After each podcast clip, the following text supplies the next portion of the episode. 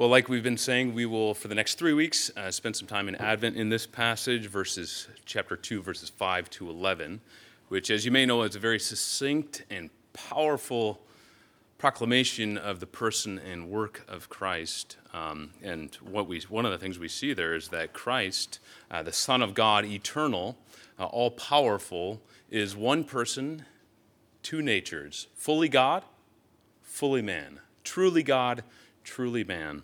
And uh, life is, is distracting, and there's ups in life, there's downs in life, times of the season or times of the year that can really grab hold of our attention and distract us. And it will be good for the next three weeks to just pause and just behold our Lord Jesus as he's presented uh, in this passage. So we'll spend our three weeks of Advent uh, in this passage here.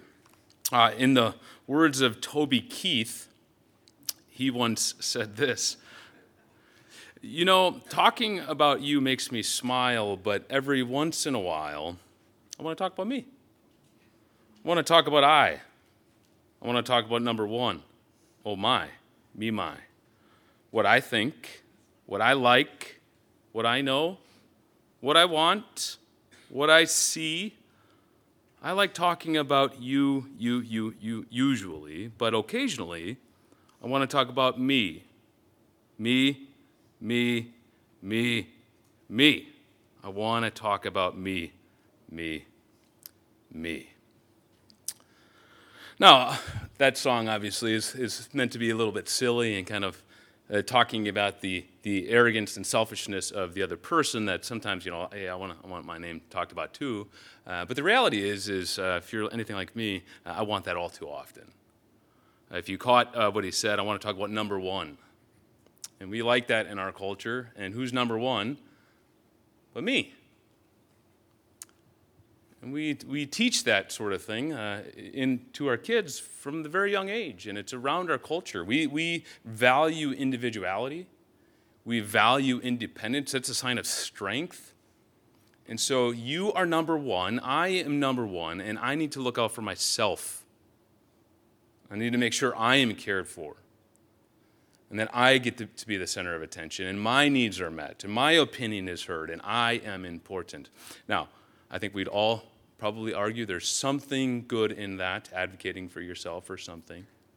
But if you're a follower of Christ, you know that there's something off about that when we inflate that, where all of a sudden I am number one, because we know that that, that is not the, the way God has made us.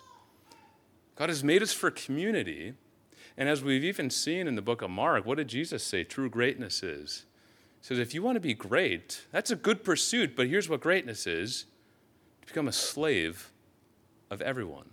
Because even the Son of Man did not come to be served, but to serve and give his life as a ransom. It says true greatness is to not think of yourself as number one, but to think of other people as number one, and you as last. And this passage here in Philippians, uh, Paul is really getting at the same point here. He says as followers of Jesus, we must pursue selflessness and humility. We must lay our lives down for the sake of other people. We are not number one. In fact, to live in line with the gospel, or to, to demonstrate the gospel, to walk in the footsteps of Jesus, is to lay your life down. Or to keep with the Advent theme, the incarnation not only demonstrates but also empowers selflessness in God's people. Uh, his argument actually starts up in uh, 127, if you saw what Matt read there. Only let your manner of life be worthy of the gospel or fitting or uh, in line with the gospel so that whether I come and see you or am absent, I may hear that you are standing firm in one spirit and one mind, with one mind striving side by side for the faith of the gospel. Paul, Paul is after unity in the church, not sameness in the sense of everybody has to agree on everything or have the same thought process, but that we are united in Christ and we love one another and we're willing to work through differences in that manner. He picks that theme back up all the way to, to chapter 2, verse 2, uh, this oneness idea, uh, when he says, uh, being of the same mind, having the same love, being in full accord and of one mind. And that, that's something that human race longs for, is this unity of the people, of a community united. The problem is, we're selfish people. I'm a selfish man. I'm an arrogant man. And when arrogance and selfishness is present and allowed to live in the community, unity dies. But when selflessness and humility live in the community, unity thrives. And that's what Paul is after. And so, first, he's going to give us the command towards selflessness and humility. Then, he's going to give us the picture of it. And then, he's going to demonstrate the power where we get that kind of power. So, uh, the, the, command actually is quite straightforward. So, we'll work through verses 3 and 4. Uh, it's very clear for us what Paul wants us to pursue. Verse 3, first the negative statement do nothing from selfish ambition or conceit. That's the negative command. Run from this selfishness. Selfishness, of course, is to put yourself as number one. Right? This is actually something uh, I am a professional at, and we all are professionals at. You've been a professional at this since you were two or three. You know, one of the, one, one of the first words you learn as a kid is what? Mine. Right? You walk into a room, you see a, a group full of toys, or a, a, a pile of toys, see other kids coming near it mine.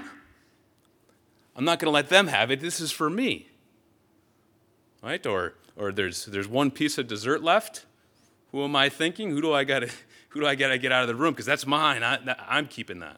Now, we grow older and we get more sophisticated in our mindness, but that's how we think. My extra money is mine. I worked hard for it. My extra time is mine. It should be spent on me. If I have any extras after that, maybe other people, but it's mine.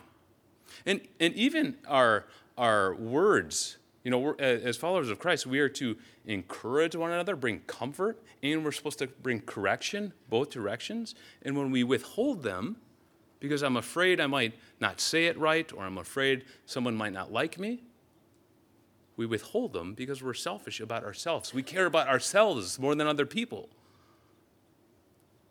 We are selfish. Paul says we must flee that and, second, he says we must flee conceit.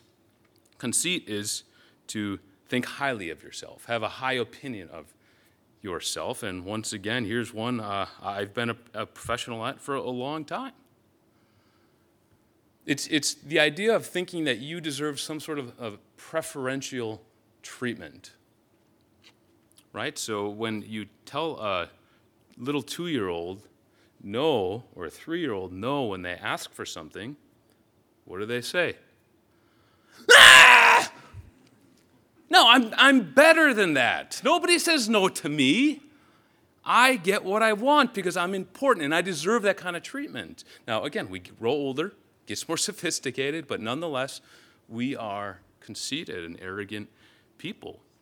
It happens in all sorts of ways. It manifests itself in any sorts of way. You come into a crowd, you're ranking yourself because you want to make sure how you rank and you want to make sure you, climb your way to the top. Sometimes we will want to talk to the people that we know that we're better than because it makes us feel superior. And we avoid talking to someone that might be, outdo us intellectually or in some kind of sort of a skill because we're, we do not want to feel inferior. Or it might go the opposite. We don't want to talk to the people that are beneath us. We want to talk to the people above us because maybe we'll get our foot in the door because we are that important and we want to rise to the top. It comes out of us in all sorts of ways. Sometimes we just talk too much because we think we're important. Sometimes we are afraid to talk because we don't want people to think we're foolish. Sometimes we just want to put ourselves at the center of attention, so we promote ourselves. It comes out all over the place. And Paul says we must flee that.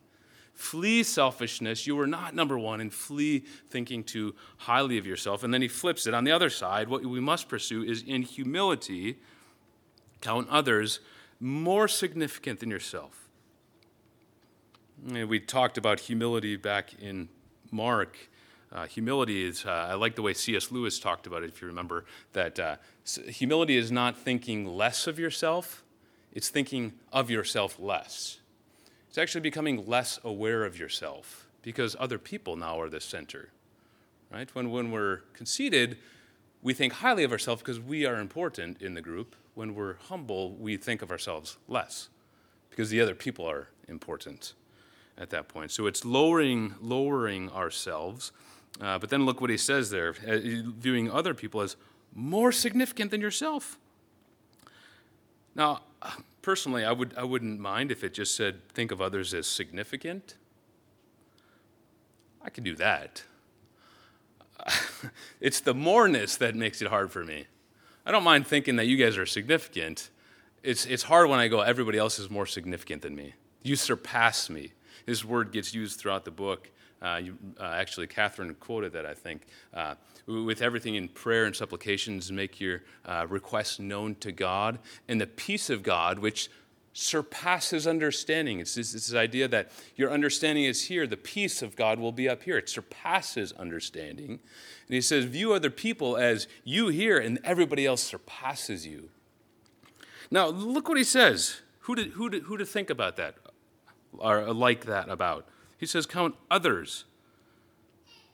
Boy, I wish he qualified that as, you know, people that are easy to be around or people that are going to return that kind of treatment to me, or people that I somehow have earned their right, who have been really nice, and I, and I truly should count them as more significant than myself. But he says others. There's no qualification here. He says this is, this is what the community ought to be like. and then this word idea count is important actually because we'll see it later in the passage. Just This idea of, of thinking you could just translate it think this way about other people. So he's going to call us to action, but you can do the same act with two different thought patterns, right? One could be actually selfish, one could be for someone else. So, for example, you know I, I love softball. Uh, let's say there's a game on Wednesday night. I don't play in a league on Wednesday night. And I think, hey, I got an opportunity to play Wednesday night, though, because a, a team needs a guy. I got a call. Danica might not be happy about that, but let me, let me, uh, I, you know, she could probably use a break. I'll make dinner tonight. I'll clean up the dishes. Let me do that for her. Now, I could do that very act in a way because, you know, it's just a random night, and I think, I love my wife. She could use a break. I think she's more important than me. I'm going to serve her. Or that would be loving, thinking of her as more significant than myself. Or I can th- actually do the same action and think, I'm so important, but I know how to butter her up. Right? I'll do something nice around the house, and actually, now maybe she'll let me go play. Same act. One is actually just selfish and focused on me. So Paul is saying, look, I, I'm, I'm calling for the church to act in a particular way, but not just act like it, actually think it. Actually, have a mindset that you look at other people and you say, they are more important than me. And it will then be carried out into action, which is where he goes in verse 4. It says, Let each of you look not only to his own interests, but also to the interests of others. And this idea of looking is it's like paying attention.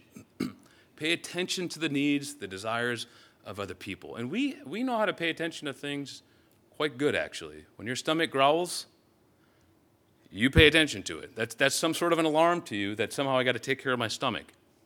Right? And some of us, uh, we don't even let it get to the growling. We watch the clock and we make sure it, our little tummy doesn't have to growl, right? We take care of you, right? We, we pay attention to our tummy. And Paul here is saying, I want you to look out at the people in the community and you take care to look at them. They're more important than you. You make sure you care for their needs. Now, he's not saying you do anything that they want, right? And sometimes it means correction and sometimes it means blessing in another way, right? Like, I, I want pizza and lasagna every night for dinner, but that wouldn't be kind to do that, that for me. So it's not like we just do anything, but we look at other people and say, what, what, is, what, is, what do they need within the community that will make them walk, help them walk in faith in the Lord? And that's what we are to be about. So, in summary, we might say that the whole com- command, what he's after here, is that we have a view of ourselves that we can say, I am not number one. Nor am I number two. I'm not number three. What do we have? We maybe 80 people in here this room right now. I'm number 160. Because everybody else gets two slots before me. It's, it's, it's putting yourself at the back. Or being able to say, everybody else is more important than me. Now, I don't know about you, but there is something beautiful when we hear that. Like, there is something in us that not only longs to see that in a community, but we actually long to pursue that because we know that God has actually made us that way. And that's actually the freeing way to live. We don't want to shrink the world down to the size uh, of us. So we want it. The problem is we don't know how to do it. Right? We struggle with selfishness, we struggle with arrogance.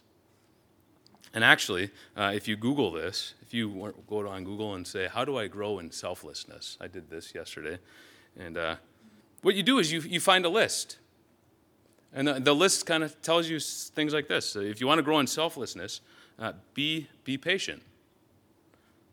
Donate some items that you don't need. Volunteer your time. Let, some, let someone else be the center of attention. And I read that and I go, that's my exact problem. That doesn't help me. It tells me what I should do, what it should look like, but that doesn't actually move me towards actually being empowered to do it. And thankfully, that's not how God commands his people. Paul doesn't say, Now, I want you to be selfless and humble. Good luck. He says, I want you to be selfless and humble by beholding this. Look at your Lord. And that's where he goes in verse 5 to give us first the picture and then the power. The picture, have this mind in you, verse 5, among yourselves which is yours in Christ Jesus, or as you might, your footnote might there, which I, I think is actually a little bit better, uh, says, uh, which was also in Christ. Ha- have the mind in you, this is mind language, think about other people, think about the community, the same way that Christ thought. Okay, so he's going to paint an image. This is how, the, the, the one that you worship, this is how he thinks. This is how he lives. Think this way. I was going to paint the picture. Uh, it begins in verse 6. Who, though he was in the form of God, did not count equality with God a thing to be grasped, but he emptied himself by taking the form of a servant, being born in the likeness of men, and being found in human form, he humbled himself by becoming obedient to the point of death, even death on a cross. We certainly don't have a long time to unpack this all. But notice where he starts. First, he starts in the past, Be- before the incarnation, before Jesus took on flesh. He says he was in the form of God. And actually, that's uh, the verb there is in the present. In other words, to say that he was God, he is God, he always will be God. He always was eternal, he always was all knowing. He always was all powerful. He is all powerful, and he always will be all powerful. He can't become non God. Christ has always been God. But, he says, where, where is it? Oh, there it is. Uh, do not count, there's this count language. Do not, he did, he did not think equality with God, what, what he shared, the second person of the, the triune God, a thing to be held on to or to, to be grasped, but the opposite. He emptied himself by taking the form of a servant. There's a ton of, of ink spilled on this emptying himself language here, which we can't unpack here. Uh, but just one thing to recognize is that this empty himself is it's a metaphor. And we've talked about metaphor, metaphors before here, right? The metaphor is painting a picture of a reality. The metaphor itself is not the reality, right? So if I said to you, my, my neighbor's dog is a monster, no, nobody thinks, oh man, his dog is this 10 foot tall green thing with an eyeball hanging out. Like you, you have this image of the dog. Maybe it's, he's very rude or mean. Now, I could add uh, descriptions of that metaphor right after, and it would really paint the picture clear for you. If I said my neighbor's dog is a monster, snarling at us constantly and oftentimes chewing up a shoe. Like you have this very clear image now, exactly what I mean by monster. And this is exactly what Paul does. He gives a metaphor, he emptied himself or he poured himself out, and then he tells you exactly what he means. Not by uh, subtracting something from himself, but actually by addition. He emptied himself or lowered himself by taking on the form of a servant, becoming human or taking on human flesh, so that he didn't lose his godness, still fully God and fully man. The emptying himself was coming from the, the one who, the one being in the universe who deserves all praise and glory and honor, lowers himself to the lowest position, takes on flesh, and becomes a servant. So, what, what Paul's trying to demonstrate, remember, he's after us living humbly, lowering ourselves. He says, like that, the one who lowered himself and took on human flesh and became a servant. So, uh, you might think of it this way. Um, you've heard, anybody know Duncan's uh, toy chest? You heard of this? Um, all right, we got a couple. So this is Home Alone 2. This is my second Home Alone reference uh, in 14 years, and the other one was a couple weeks ago. So, there, you know, there's actually home, six Home Alone movies. I just found that out. That is insane that the same storyline could be going on. Anyhow, Mr. Duncan has this toy store, uh, toy store, and Kevin is lost in New York in Home Alone 2, and he goes to this toy store and he's buying some goods or whatever. I don't forget what he's buying. And he realizes after he checks out, as he's walking away, he sees the sign on the, or this picture on the wall, that the guy who just checked him out at the cash register was Mr. Duncan himself. And of course, he's shocked because a man with such power and authority and respect and reputation at the store has lowered himself so low that he's working the cash register. And it just, it kind of twists your mind a little bit. Like, who would do that? But that's, of course, a movie. Let's ramp it up a little bit. Uh, Jordy Nelson, you folks, many of you know Jordan Nelson, right? Retired from the NFL, played for the Green Bay Packers for a number of years, made $56.9 million over the course of his career. It's a lot of money. Now, if you just think of it this way if you make $56,900 a year, it would take you 1,000 years in order to make what he made. That's incredible. If you make $100,000 a year, it would take you 569 years to make what he made. So it's, an astronomical amount of money. And you know where you could find Jordy Nelson in the offseason while he's playing for the Green Bay Packers? You know where you'd find him? Not in some posh, nice hotel up in New York, down in Riley, Kansas, a town less than 100, or 1,000 people working the farm that he grew up on. Now, I'm not talking about he's off in the bank having these nice meetings about the farm or he's running the books in the, in the den. I'm talking about out in the field with the cattle, the stinky cattle, 12 hours a day while he's playing for the Packers. And we hear that, we're like, that, that's incredible. A guy has this much reputation, this much authority, and he lowers himself like that to go work with stinky cattle? And that's, a, that's about as, as far of a gap as we can almost imagine a human doing. But so we almost have to go to imagination to, to make it bigger. So think about the President of the United States. He says, you know, I, I, I can't, I, I just, I can't live in this White House anymore. Too stuffy. And somehow he, he convinces the, the guards to let him buy uh, a, a, your neighbor's house. So he's living right next door to you. And not only is the president living next door to you over the course of the, the next months, you realize this is, this is not just a publicity stunt. This is the real deal. He's there. And not only does he live there, but he's out mowing the lawn. He's shoveling the snow. He, he's shoveling my sidewalk. And you think, you're probably thinking, it's like, dude, that's totally absurd. That, like, that would never happen, and it could never happen. And you're right, it is totally absurd. And it, it, it, doesn't even scratch the surface of what we're talking about here. We're talking about the eternal, all powerful God, the one who sustains all things by the word of his power, the one who holds your very life in his hands right now, who gives you breath, who holds all particles floating up in the air right now. That one took on flesh and came to the sin soaked world. Mm.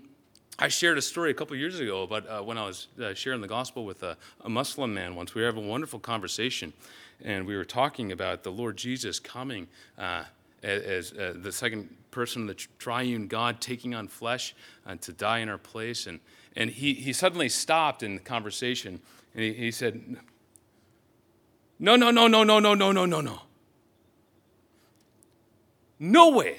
You're telling me that a holy, righteous, perfect God, holy as He is, would come to a place like this, full of sin? No way. It could never happen. And I stood there and I thought, man, this guy gets it. He gets it on a level that it is so absurd that Almighty God would come here and lower himself. It feels absurd. And believers, behold your Lord. Now, why would he do that? It's exactly what Paul is trying to get for us for the sake of others.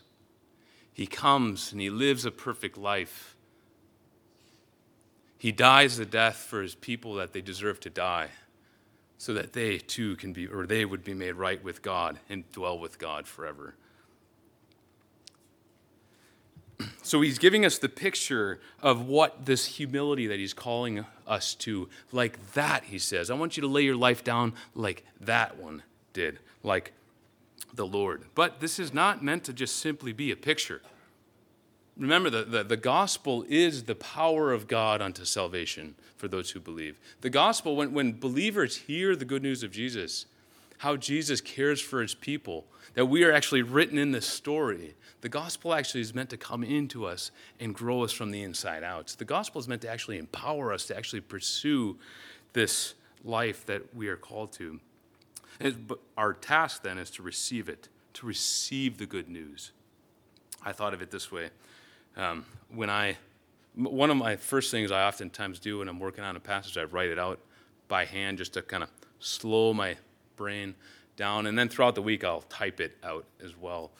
Well, one of those times I was typing it out, I actually missed a letter and mistyped it. So, verse 7 uh, said that he emptied himself uh, by taking the form of a servant, by being uh, born in the likeness of men, but I forgot the N in men.